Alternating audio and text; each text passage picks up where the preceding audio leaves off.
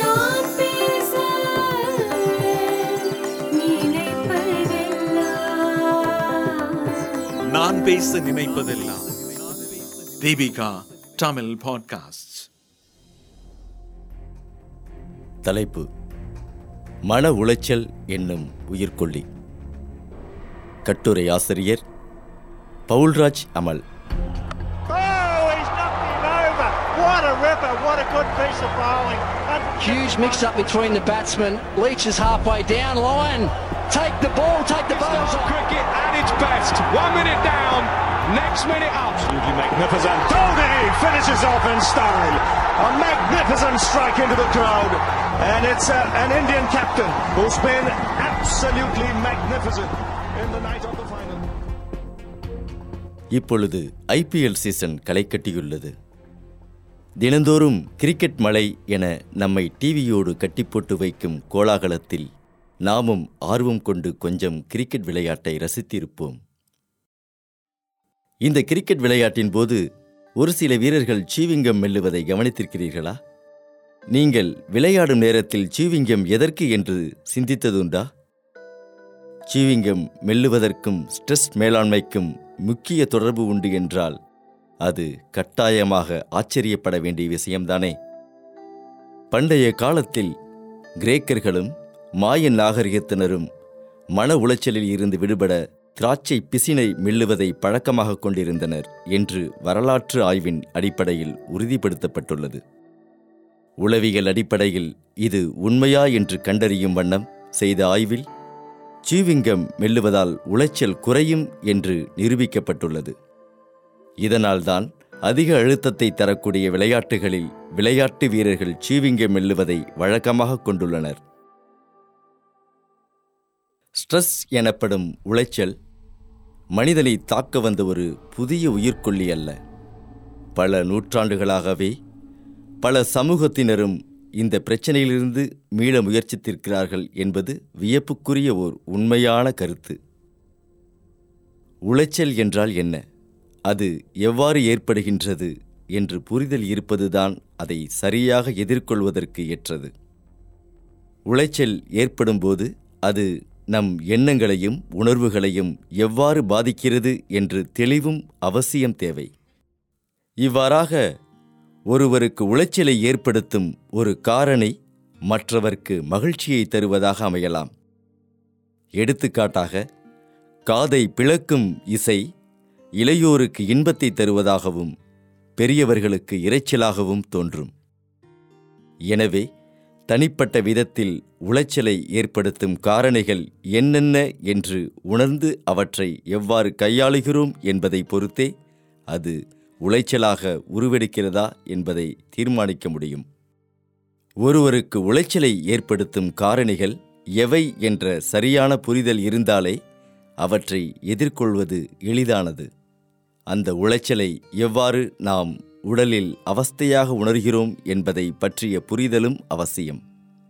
அதாவது செய்யும் செயலில் கவனமின்மை கோபம் வெறுப்புணர்வு தலைவலி அல்லது உடல் அசதி போன்ற உடலில் தென்படும் பல்வேறு கூறுகள் என உளைச்சல் எவ்வாறெல்லாம் உடல் மூலமாக வெளிப்படுகிறது என்கிற புரிதல் வேண்டும். மூன்றாவதாக உளைச்சலை நாம் எதன் உதவியால் கையாளுகிறோம் என்பதை பற்றிய புரிதல் அவசியம் தேவை. புகைப்பிடித்தல் மது அருந்துதல் அல்லது போதைப் பொருட்கள் பயன்படுத்தல் போன்ற நலமற்ற செயல்பாடுகள் இன்னும் உளைச்சலை அதிகப்படுத்திவிடும். இவற்றை தவிர்த்து சரியான முறையில் அணுகுவது நல்லது. ஆயிரத்தி முன்னூற்றி அறுபத்தி எட்டு முதல் ஆயிரத்தி அறுநூற்று நாற்பத்தி நான்கு வரை சீன தேசத்தை ஆண்ட மிங் வம்சத்தில் மன உளைச்சலுக்கு தீர்வாக முதன் முதலாக உலோகத்தால் ஆன கைப்பந்துகளை உருவாக்கினார். இந்த பந்துகளை அழுத்தி பிடிப்பதன் மூலம் உள்ளங்கையில் உள்ள அழுத்த புள்ளிகள் அதாவது பிரஷர் ஆர் அக்குப்பஞ்சர் பாயிண்ட் அழுத்தம் பெற்று உளைச்சல் குறையும் என்று அவர்கள் அறிந்து வைத்திருந்தனர். இந்த சிகிச்சை முறையாலேயே இன்று ஆற்றுப்படுத்தலில் அதாவது கவுன்சிலிங் உளைச்சலை குறைக்க பயன்படும் சிகிச்சை கைப்பந்துகளாக பயன்படுத்தப்படுகின்றன. வாய் விட்டு சிரித்தால் நோய்விட்டு போகும் என்பது நாம் அனைவரும் அறிந்ததே. சிரிப்பு மனிதர்கள் மட்டுமே பெற்றுள்ள ஓர் அரிய வரம். சிரிப்பு உளைச்சலை போக்க மிக சிறந்த சிகிச்சை என்றால் அது உண்மைதான். நன்றாக சிரிப்பதால் உடலில் உள்ள கார்டிசால் எபினெஃப்ரின் மற்றும் அட்ரினலின் ஆகிய ஹார்மோன்களின் அளவுகள் குறைக்கப்பட்டு உடலில் நோய் எதிர்ப்பு சக்தி அதிகரிக்கப்படுகிறது. வேகமாக ஓடுகின்ற காலத்திலே சிரிப்பதற்கு கூட நேரமில்லை என்று புலம்புகிறவர்களுக்கு சிரிப்பை உருவாக்கும் வகையில் சிரிப்பு சிகிச்சையும் மற்றும் சிரிக்கவே சிரமப்படுகிறவர்களுக்கு உதவும் வகையில் சிரிப்பு குழமங்களும் இன்று பிரபலமாகி வருகின்றன. மல்டிடாஸ்கிங் எனப்படும் பல செயல்களை ஒரே நேரத்தில் செய்யும் திறன் மனநலனுக்கு நல்லதல்ல என்பது நமக்கு தெரியும். வெகுவாக உளைச்சலை உண்டு பண்ணுகிற இந்த பழக்கத்தை தவிர்த்து தற்கன பொழுதில் அதாவது மைண்ட்ஃபுல்னஸ் வாழ்வதே சம்பவிப்பது சால சிறந்தது. அதாவது செய்யும் ஒரு செயலை முழு சிந்தனையுடன் செயல்படுத்துவதும் கடந்த கால வாய்ப்புகளை தவறவிட்டதை எண்ணி துன்பப்படுவதை தவிர்த்து எதிர்காலத்தை பற்றிய தேவையற்ற பதட்டத்தையும் நீக்கி நிகழ்காலத்தில் முழுமையாக வாழ கற்றுக்கொள்ளுதலே தற்கன பொழுதில் நிலைத்தல். இது உளைச்சலை வெகுவாக குறைத்துவிடும். வெள்ளம் வரும் முன் அணை போட வேண்டும் என்பதும் நோய் வரும் முன் காக்க வேண்டும் என்பதும் நாம் அறிந்த முதுமொழிகள். மன உளைச்சல் வந்தபின் சரி செய்வது என்பது மன உளைச்சல் மேலாண்மை. சுற்றும் உலகின் வேகத்திற்கு இணையாக நாமும் சுற்றி கொண்டிருக்கும் போது ஓரளவுக்கு உளைச்சல் தவிர்க்கப்பட முடியாததுதான். எனவே அதை வந்தபின் பார்த்து கொள்ளலாம் என்னும் அணுகுமுறை மேலாண்மை அணுகுமுறை. இதற்கு மாறாக உலகம் ஓடிக்கொண்டே இருந்தாலும் சுறுசுறுப்பான வேலை பழுமிக்க வாழ்க்கையை மனமிசைந்து கையாள்வதோடு சீரான வாழ்க்கை முறையை அமைத்து உளைச்சல் ஏற்படாத வண்ணம் பார்த்து கொள்ளுதல் தவிர்த்தல் அணுகுமுறை. இது ஸ்ட்ரெஸ் மிட்டிகேஷன் என்று அழைக்கப்படுகிறது. வெள்ளம் வரும் முன் அணை போடுதல் போல உளைச்சல் ஏற்படாமல் தடுத்தல் என்பது அவசியம். நம்மை சுற்றி உள்ளவற்றை மாற்றும் சக்தி ஓரளவுதான் நமக்கு உண்டு என்றாலும் உளைச்சல் உருவாகாதவாறு வாழ்தல் என்பது நம் வசம்தான் உள்ளது. ஒரு சில உளைச்சல் ஏற்படுத்தும் காரணிகளை நம்மால் தவிர்க்க முடியாததுதான். ஆனால் உளைச்சலை எளிதாக கையாளும் விதத்தில் நமது வாழ்க்கையை சீரான கட்டமைப்புக்குள் கொண்டு வருதல் உளைச்சல் ஏற்படாமல் தடுக்கும்.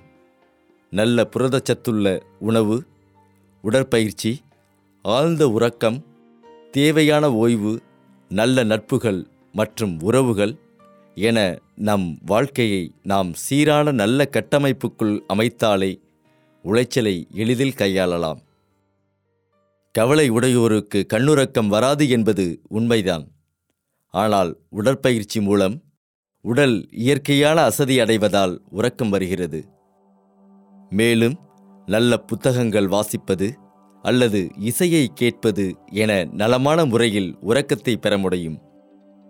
குறிப்பாக நமது வாழ்க்கையை சீரான நேர அமைப்புக்குள் கொணரும்போது உடலும் உறங்கும் நேரத்தை எளிதாக உள்வாங்கி பழக்கப்படுகிறது.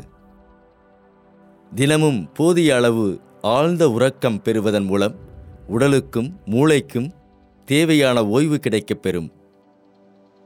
ஆனால் இன்றைய சூழ்நிலையில் பலரும் இரவில் பணிபுரிபவர்களாக அல்லது நெடுநேரம் இரவில் விழித்திருப்பவர்களாக இருக்கிறார்கள். இயற்கையோடு இயைந்த வாழ்வு மிக நல்லது. குறிப்பாக தாவரங்கள் மற்றும் தோட்டத்தை பராமரித்தல் நம் உடலையும் மனதையும் இயற்கையோடு ஒன்றிக்க செய்கிறது. இதனால்தான் பலர் நகரங்களிலிருந்து மலைப்பிரதேசங்களுக்கு படையெடுத்து சென்று மனக்கவலைகளை மறக்க முயலுகின்றனர். இயற்கையோடு நெருங்கி வாழும்போது மனம் தானாகவே சாந்தமடையும். உடற்பயிற்சி மற்றும் யோகாசனம் ஆகிய பயிற்சி முறைகள் உடலை உறுதிப்படுத்துவதோடு மனதையும் ஒருமுகப்படுத்தி சவால்களை சந்திக்க உதவுகிறது. மனதை சாந்தப்படுத்தும் மெல்லிசையை கேட்பதும் குழந்தைகள் மற்றும் செல்ல பிராணிகளுடன் வீட்டில் நேரம் செலவிடுவதும் மிக நல்லது. துன்பம் தரும் செயல்பாடுகளால் ஏற்படும் உளைச்சலை மறப்பதற்கு இது மிகவும் உதவும். ஐயோ! இதெல்லாம் செய்ய நேரம் எங்கே இருக்கிறது? என்று நாம் கேட்கக்கூடும். எனக்கென சிறிது நேரமே இல்லை என்ற போக்கே மன உளைச்சலை ஏற்படுத்தும் முதற் காரணி என்பதை மறந்துவிட வேண்டாம். வாழ்க்கை ஓட்டத்தோடு நாமும் ஓடுகிறோமா? அல்லது நம் மனநலனுக்காக நேரத்தை ஒதுக்க முயலுகிறோமா?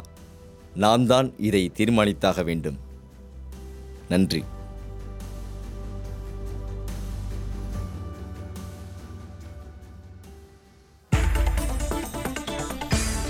நீங்கள் கேட்ட இந்த அலையொளி அரும்பு மாத இதழில் வெளிவந்த கட்டுரையிலிருந்து எடுக்கப்பட்டது.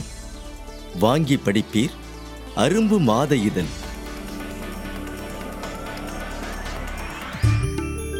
இந்த வலையொலியை தயாரித்து வழங்குவது தீபிகா ஊடக மையம் இணைந்து வழங்குவோர் அரும்பு மாத இதழ் மற்றும் தொன்பொஸ்கோ கல்லூரி சென்னை. குரல் வடிவம் ஆப்ரஹாம். ஒளி வடிவமைப்பு வின்ஸ்டன்.